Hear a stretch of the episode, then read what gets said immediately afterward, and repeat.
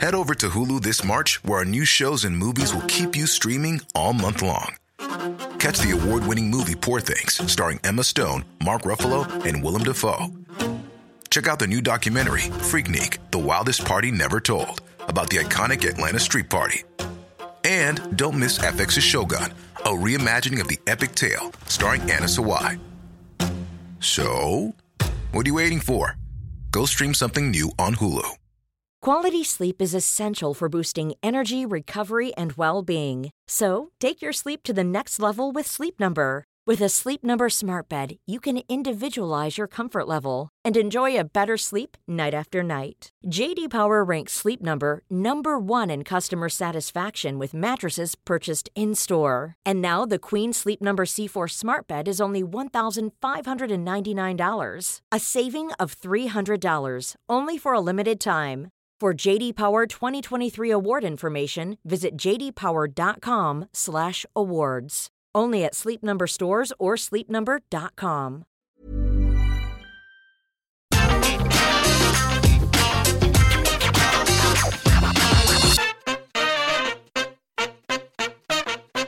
Something that's often not really thought about is who exactly came up with famous wrestling angles. That's even more bizarre because it means the performers who have to carry them out are under instructions. I'm sure that's fine most of the time, but if you're Hulk Hogan and you've been told to beat Kevin Nash after prodding him in the chest, surely there has to be some part of you that screams, please don't do that although it is Hulk Hogan. That goes the other way too. I doubt The Undertaker went to Vince McMahon and explained this elaborate story featuring his long lost brother Kane, and yet when the Big Red Machine debuted in 1997, everybody went crazy. The Phenom just got to enjoy being part of it. So let's delve deeper into these things and figure out just who was pulling the strings when famous wrestling moments went down. I'm Simon for WhatCulture. Please remember to subscribe. And this is Nine Geniuses Who Were Secretly Behind famous wrestling ideas. Number 9, Sting's Crow gimmick and Scott Hall. Very sadly, Scott Hall passed away recently, but never let it be said that he didn't have an incredible mind for professional wrestling. Even the likes of Triple H, Kevin Nash, Sean Waltman, and Shawn Michaels have all said when they travelled together he was the smartest one of the bunch he was also responsible for Surfer Sting turning into the Crow. Giving Steve Borden the idea when they were backstage at WCW one day, Scott literally said to him, Have you ever seen the Crow? To which Sting replied, No. Hall would describe it as a cool dark character with white face paint and dark lines, and then essentially say, Look, I'm not telling you to rip off The Undertaker, but maybe you should just rip off The Undertaker. Being the cool guy he was, Scott always said afterwards that he didn't need any credit for it and this was just the right thing to do. But seriously, if the former Razor Ramon had not suggested it, what the hell would have happened in the WCW versus NWO war, because this version of Sting was a major part of that. So once again, it does go to show how well he understood wrestling and sports entertainment.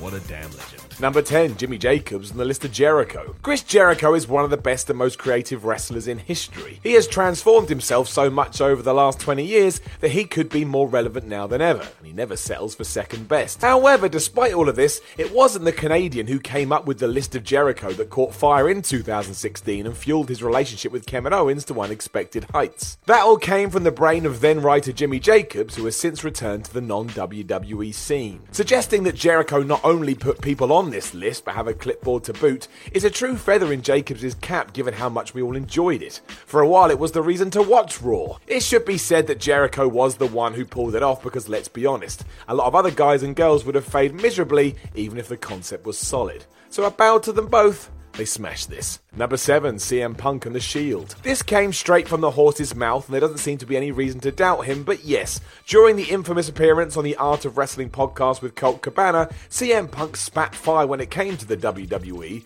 including how it was he who had come up with the idea of what the Shield would be. Feeling like he needed a new direction, Punk suggested to management that Seth Rollins and Dean Ambrose were brought up from developmental to be his own personal guards. This was after some WWE personnel wanted Daniel Bryan and the Big Show to fill these roles, and Punk didn't like it. Clearly, CM saw more of a future aligning himself with up and comers. Why this became Roman Reigns and his two brothers seems obvious now, but there is more evidence to the truth of this, given at first the Shield were helping Punk out of some jams. Would they have become the force they had if they had gone in this direction? Who knows? And also, where on earth would that have left the big dog? Number six, Chris Jericho and Money in the Bank. In the kayfabe world, Chris Jericho, frustrated that he didn't have anything to do at WrestleMania 21, pitched the Money in the Bank concept to Raw general manager Eric Bischoff, and the rest is history. It all came to be and is a stipulation which has been admired ever since. The weird thing is, that's basically what happened behind the scenes as well, except naturally, Jericho went to Vince McMahon as opposed to the former WCW head honcho. Jericho's original idea was to take a bunch of guys who weren't doing anything on the show or shows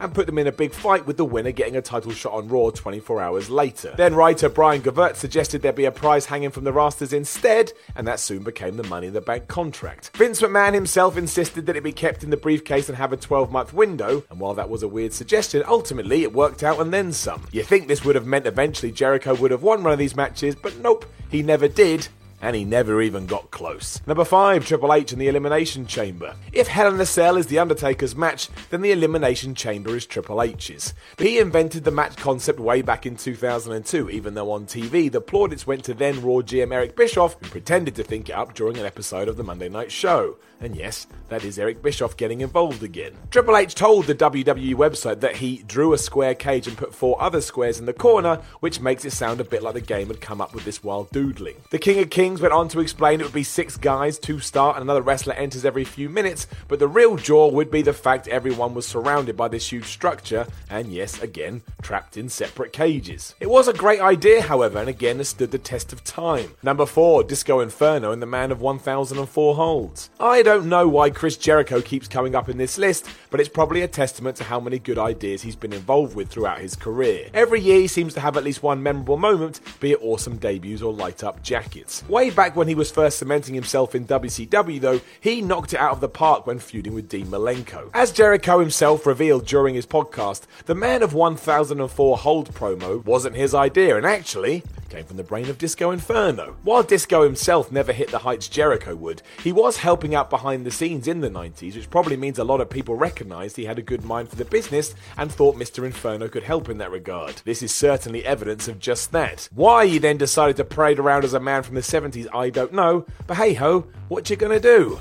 Maybe he was just more suited to a backstage role than he was in front of the cameras. Number three, Eric Bischoff in the NWO. We've already had a couple of in story suggestions that actually came from other people, but the NWO was born thanks to Eric Bischoff, even if we have to caveat that a little bit. The WCW head got the idea for the New World Order after he'd watched something similar go down in New Japan when the UWFI invaded to see both promotions go to war with one another. Thinking that could easily be translated across to a Western audience, he took the concept and adapted it to meet his own plans. That's where the genius lied as well, because turning Hulk Hogan in 1996 and joining Kevin Nash and Scott Hall was inspired, and the whole reason it took off like it did. No one wanted that to happen before Bischoff did, to the point he even had to convince Hogan it was a good idea. If he had refused, Sting would have taken up the position instead. The real highlight watching it today is that during the first promo after Hogan reveals himself as Hollywood, is that he calls the NWO the New World Organization of Wrestling at least twice. That's not the name, Terry. That's not the name. Number two, Dusty Rhodes and Bray Wyatt. Bray Wyatt's 2012 transformation from Husky Harris to the unhinged Hawaiian shirt wearing cult leader was a stark one. We don't know where teleportation chair rocking came into proceedings, but either way, it was a very different character to what we had seen before. You would expect that a persona so specific would have been conceived in the mind of the person portraying it, and it was, sort of. Windham Rotunda, the man in control of Bray, knew broadly in which direction he wanted to go, but it was the late great Dusty Rhodes who helped him fill in the blanks. The American Dream even encouraged Wyatt to practice playing his new alter ego whilst he was being screened for jury duty to the point everybody associated with that decided against using him. Obviously. For Dusty to be able to see what Bray was going for, though, and tweak it to the point it became what it was, well, that's special. It also makes it an even bigger shame what happened to Wyatt over the few years where he fell from grace. This should have been the second coming of The Undertaker. It was not. Number one, Pat Patterson and the Royal Rumble. The best part of this whole story is that at first, Vince McMahon thought the idea of a Royal Rumble was ridiculous. Pat Patterson had to convince his boss for ages that it was not only a great concept, but that it would become what it has. Imagine if Vince had never budged. The very calendar of wrestling would be utterly different. It's strange too because the match itself was so simple. To think only one person came up with it is stranger still, as it's a stipulation that has kept on giving for over 30 years. It really was though, as the Rumble was, yes, actually the brainchild of inaugural Intercontinental Champion and longtime WWE writer Pat Patterson, who dreamed it up on his own, presumably, at some point during the late 1980s. It was tweaked and adjusted as the years went on, but the foundations of what it should be and how it should all work came from Patterson underlining how good he was backstage and the role he took on. What's more, incredible in ring career besides, it's also a part of his legacy, and that can never be taken away. I bet he never suggested Vince McMahon should ever win one, however because nobody else would have done.